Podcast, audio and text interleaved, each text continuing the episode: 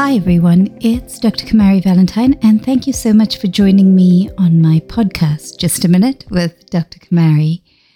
Today, we're going to be talking about self compassion and why that is such a crucial ingredient, so important when we're healing from the negative experiences of childhood and more broadly when we're working with relational trauma. So, as you probably know, childhood experiences play such a crucial role in shaping our lives. They provide a template for how we expect other people and the world to be. So, for some people, childhood memories are filled with consistent love, with support, with nurturing, with care, praise, a, lack of active criticism and punishment. But for many people, it can be a time of trauma, neglect, or abuse, experiences that have happened, as well as positive experiences that didn't happen. And these negative experiences, these adverse experiences of childhood can have lasting effects on all of us, on our emotional well being, on our psychological experiences, how we view the world, how we view ourselves, and even physical well being.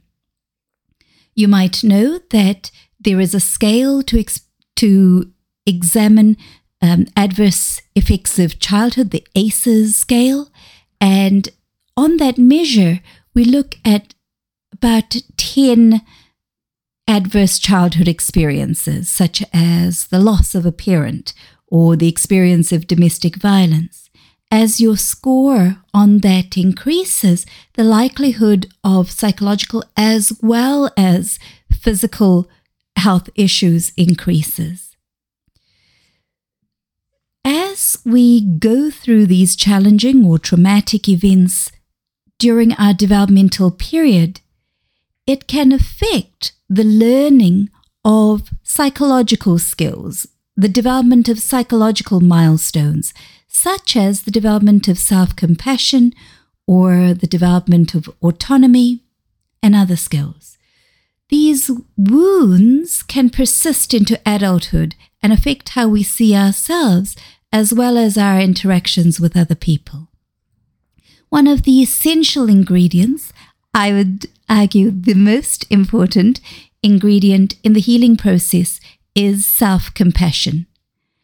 Self compassion refers to how we might treat ourselves with kindness, understanding, gentleness, and acceptance, even during times when it's hard to or when we're in pain.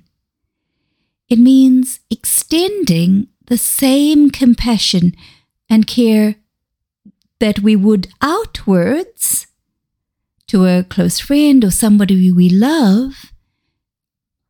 That same care that we extend outwards, we're actually extending inwards.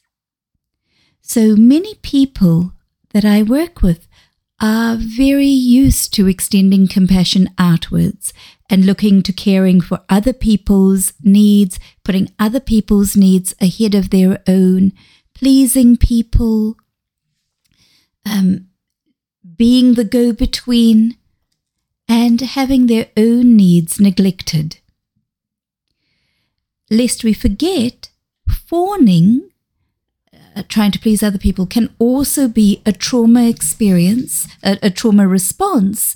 Um, especially when we're looking at complex PTSD.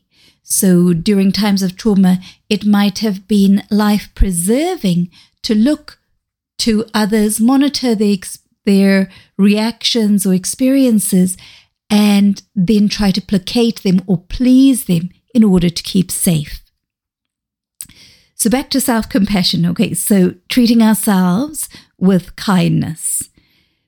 When we have experienced negative childhood experiences, it's very common to develop feelings of shame or, or guilt or to blame ourselves for what happened.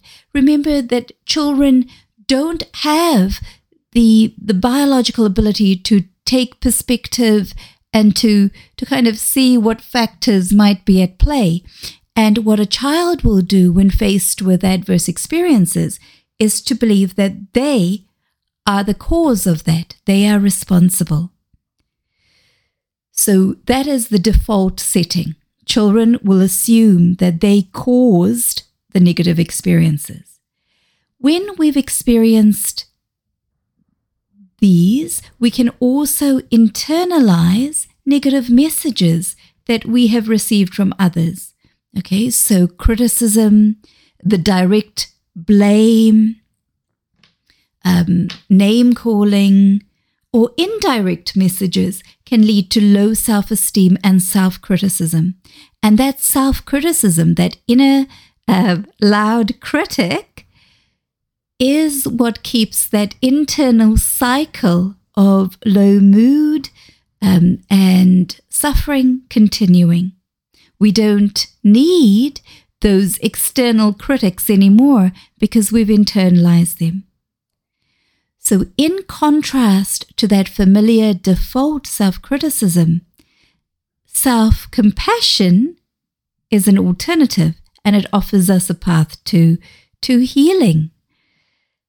When we say we're being self compassionate or when we do self compassion, we're, we're acknowledging and validating our pain and emotions without judgment. I often say that validation is the antidote that we need. And validating our experiences is tremendously hard when we might have grown up with invalidation or we might not have validation modeled to us. So when we validate somebody's experiences, we say, that is fair enough. Those feelings are fair enough. We aren't shaming ourselves or somebody else for having those experiences. We aren't saying, Why do you feel sad? or You've got no reason to feel sad. We're saying, It is fair enough. We simply say, You're feeling sad. I can see that. So, self compassion doesn't mean that we are ignoring, avoiding, blocking, or pretending that everything is fine. We aren't just being positive. You, you might have heard me talk about this fake positivity or toxic positivity before. When we're validating and being acknowledging, we are saying that yes, there is pain, and we're providing ourselves with the care and compassion we need to heal. So, how can we learn more self compassion? First, we need self awareness. We can pay attention to our thoughts, feelings, and reactions, especially when times are challenging or hard, and we can notice the language we use. For example, shoulds, oughts, and musts are typically associated with the critic. We can notice whether the, the words we use, that stream of consciousness, is the same in tone or in literal language that we would say out loud to another human being. So this, the self-awareness, shining the light on the language we use, our internal voice is a really important step. The second step can be challenging these thoughts. instead of having a very long debate, uh, it, it can simply be asking yourself whether you would say these things to somebody you cared about, somebody you loved? And often the answer is no. Because what we're going for here is that you're treating yourself with the same compassion, the same kindness, the same validation that you would somebody else. Next, a, step can be self care.